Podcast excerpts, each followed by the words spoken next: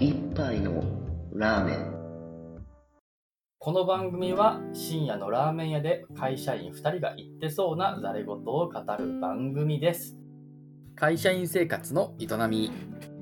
会社員2人が普段の生活をエンジョイさせる試行錯誤を話すコーナーです。ジャンルは仕事から趣味までその日の話の転がり具合で決まります。いや、今回何の話をするかというと、うん。私の方でヘッドホンというかイヤホンを買い替えたので、その時の話したいと思います。ほう。はい。この手の話はおそらく引きこもり生活がみんな始まって、いろいろと、いろんな媒体で聞いたことはあるとは思いますけど、あくまで私のうん。経験した体験っていうのことで話したいと思います。まあ、最近ね、はい。うん。そもそも、イヤホンとかヘッドホンって何を使ってますっていう、こだわってますっていうのはどうですかね？僕ね、3000円ぐらいの安いワイヤレスイヤホンを使ってる。もう、もってことは使い分けしてるんですかね？いやいや、それだけそれだけ。あ、それだけ。うん。だいたい普段仕事とか、それを使ってると。そうだねう。んそれでいろんなところに接続して聞いてって感じでやってる。うん。なるほどね。じゃあ私の状況なんですけど、うん。私の場合は仕事はワイヤレスではなく通常のワイヤードの長々しいイヤホンを使ってます。ほうしかもどうでもいいやつです。コンビニで買ったやつです。はい。コンビニで買ったらさ、高い割に品質良くない気がするんやけど、これは、ね、そうでどうしてそうなったのかっていうと、はじめね、か会社のパソコンを買った時とかに、イヤホンねえなと思ったんだけど、うん。会社の方で、そういう備品とかをしっかり全部準備してくれるようなとこじゃないのよ。それで、うん。新しく PC を変えるじゃなんじゃとかごちゃごちゃしてる間に、次の打ち合わせが始まっちゃうとかになっちゃったの。うん。それで仕方なく近くのコンビニで買ったみたいなことがあって、それが延々と使い続けられてるっていう状況だよね。新しく会社で買ったりはしたの、うーん。会社買うこれ完全に3コスだね。だからもう買っちゃったから、うん、買っちゃったからずっと繋いだ状態にしてて、それで、うんあるってことは分かってるから別に買わなくていいやっていう心理になってたんだよね。それは良くない傾向だな。これよくない、これよくない。話はそれちゃった。はあそれが、まず一つだよね、仕事上で。仕事よね。うん仕事以外の私生活の方で使っているのは、うん。これは定価だとどれぐらいなのかな？まあ5000円から1万円ぐらいのワイヤレスのイヤホンですうんうね。ん。これはソニーのやつの WIC400 という型番のやつですね。ほうほうほう。ちょっとはい型番で言われると分かんないけども、ソニーのだから結構やっぱいいやつだよね。いいやつです。実は、あソニーはいいやつっていうのは確かにそうなんだけど、ソニーの中でも、この WIC400 はそんなに大した性能を持ってません。あ、そうなの？なので、うん。ノイズキャンセリングとか、そういった特殊機能はないです。これは。そうなんだ。うん。すごい雑魚いやつ。雑魚いね。うん。じゃあなんでこの雑魚いのを、あーそうか、言い忘れたこと一つある。それで、実はソニーのヘッドホンというか、あーワイヤレスイヤホンを他にも持ってるんですよ。うん。そのワイヤレスイヤホンの方には、ノイズキャンセリング機能とかもあるし、正直この、今使ってるやつ、WIC400 のほとんど上位互換なのよ。うん。だけど、結局、上位互換じゃなくて下位下位互換の方、私は使ってるんですよ。うん。使ってたね。それはどうしてかっていうと、もう理由はすごくシンプルで、ノイズキャンセリングとか高性能のやつって、電池の持ちが悪いんですよ。シンプルに。れでそうなんだ。そんなに持たない？なんか持たないね。すぐ消えちゃうんだよね。これ、だからそういうの買っちゃったとかそういうのがあるのかもしれないんだけど、機能は強いやつで、こう高機能なもので、かつ電池もっていうと、おそらくもっと値段の高いやつを買わないとダメなんだろうね。もしよければだけど、お値段聞いてもよろしい、えっと、その、と言いますと。はい介護官のものと、介護官のもの。介護官のやつは、これいくらなんだ？ちょっと待ってよ。えーっと、今調べます。聞いてもらこれは、そ介護官の方の WIC400 は5000円ぐらいですね。う。ほうほうほうほう。それで、もう一つのね、上位互換の方の型番をね、名前が忘れ、思い出せなくなっちゃうんだけど、こっちはですね、ちょっと待ってね、少し調べます。使って、WI1000X か。これは、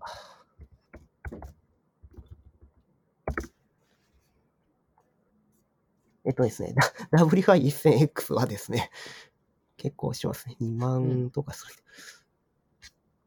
はい。2 2万か。万ぐらいするのかな。2万でバッテリーが弱いって悲しいな。いや、そうなの。ただ、バッテリーが弱いっていうのは、私が個人的にそう感じただけ。まあ、それは置いといてですね。あともう一つ弱点があって、最近マスクつけるじゃない？そのマスクをつけるときに、マスクの下側、内側の方にイヤホンが来てほしいのね。それはどうしてかっていうと、ご飯を食べるときにマスクを取るでしょ？うんその時もイヤホンは変わらずつけた状態のままにしたいの。うん。わかるじゃあイヤホンしてからマスクつけなきゃ。でしょ？ね。これ非常にめんどくさいし、やはり忘れてしまうんですよ。そうすると、うんすごいしょうもない話なんだけど、マスクつけた状態で、そのマスクの紐の下から、イヤホンの 線を耳の方にシュシュシュッと入れて、耳の穴に入れるっていうことをやんないといけないよね。イメージ、イメージできるよね、多分。できるできる。てか私もその気持ちすごいわかるから。それを毎回毎回毎回やるのがもういいってなったの。それで、今度は新しいやつを買おうって、今回新しいものを買ったの。うん。それがですね、最初、ヨドバシかなに行って、いろいろ見てたんだけど、うん。最初は骨伝導にしようと思ったのよ。うん。今流行りかどうかわかんないけど、骨伝導の場合だと、マスクに絡まないんじゃないのかと思ってたのね。うん。ところが弱点がある。それは何かっていうと、うんメガネをかけていると、今度メガネのフレームに引っかかり出すのよ。骨伝導のあれが。最悪だろ。で、店員に聞いたんだよ、それで。私メガネかけてるじゃないですか、と。私骨伝導のイヤホンが欲しいんですって言ったら、店員は渋い顔をして、あ、それ無理ですっていう感じの顔をして、あちょっと厳しいっすねって言って。それで、うんやっぱりね、何回も聞かれるのかな、その店員も。実際骨伝導って大抵の場合、耳の上の方にフックみたいなので引っ掛けるパターンが多くて、これはもちろんメガネの形状にもよるんだが、私の通常のメガネだと無理だった。スポーツメガネっていうような、こう、つるが全然曲がってない、まっすぐのやつうんうんうを買えばいけるかもしれない？そうだね。それでですね、少なくともそこに売っている骨伝導のやつは全部無理だったので、あ、その時ね、ちょっとこれは脇道に揃えるけど、骨伝導って実は耳の上の方のフックで引っ掛けるタイプ以外にも、耳の耳タブのところに引っ掛ける、引っ掛けるっていうか、洗濯バサミみたいにつけるタイプのやつがあるほう。うん。それこれならいけるわからん、わからんが、試してみたが、とりあえず聞こえたんで、あ、これならいけるんじゃないのかって言ったら、あ、それは確かにそうなんですけど、取れるっていうところ、取れそうっていうのは我慢してくださいっていうのと、あと、結構ブツブツ切れるみたいなこと言ってて、そうなんかって言って、それは諦めた。うん。やっぱり今骨伝導で主流なものといえば、耳の上からフックでかけるっていうものだという、下か上かな。ちょっと上っていうのがあまり厳密じゃなかった。まあ鍵型、鍵型なのよ。それじゃあどうしたかっていうと、結局ヘッドフォンにしたのよ。ヘッドホンならさ、紐ないじゃん。それでワイヤレスのヘッドホンを結局買ったっていう話なんだけど、買っうん。買ったもののタイプとしては、この WH-H810 ってやつね。これもう、販売自体やってないとかなんか言ってたけど、店に置いてあったけど。どうしてこれにしたのか。WH-H810。はいはいはいはいはい。かっこいいじゃん。これどうしてこれにしたのかっていうとですね、うん決め手になったのはさっきも言った通り、充電なんですよね。うん。これいいのが、3時間充電しただけで、電池持続の連続音声再生時間が最大30時間ある。うーん。なかなか良い。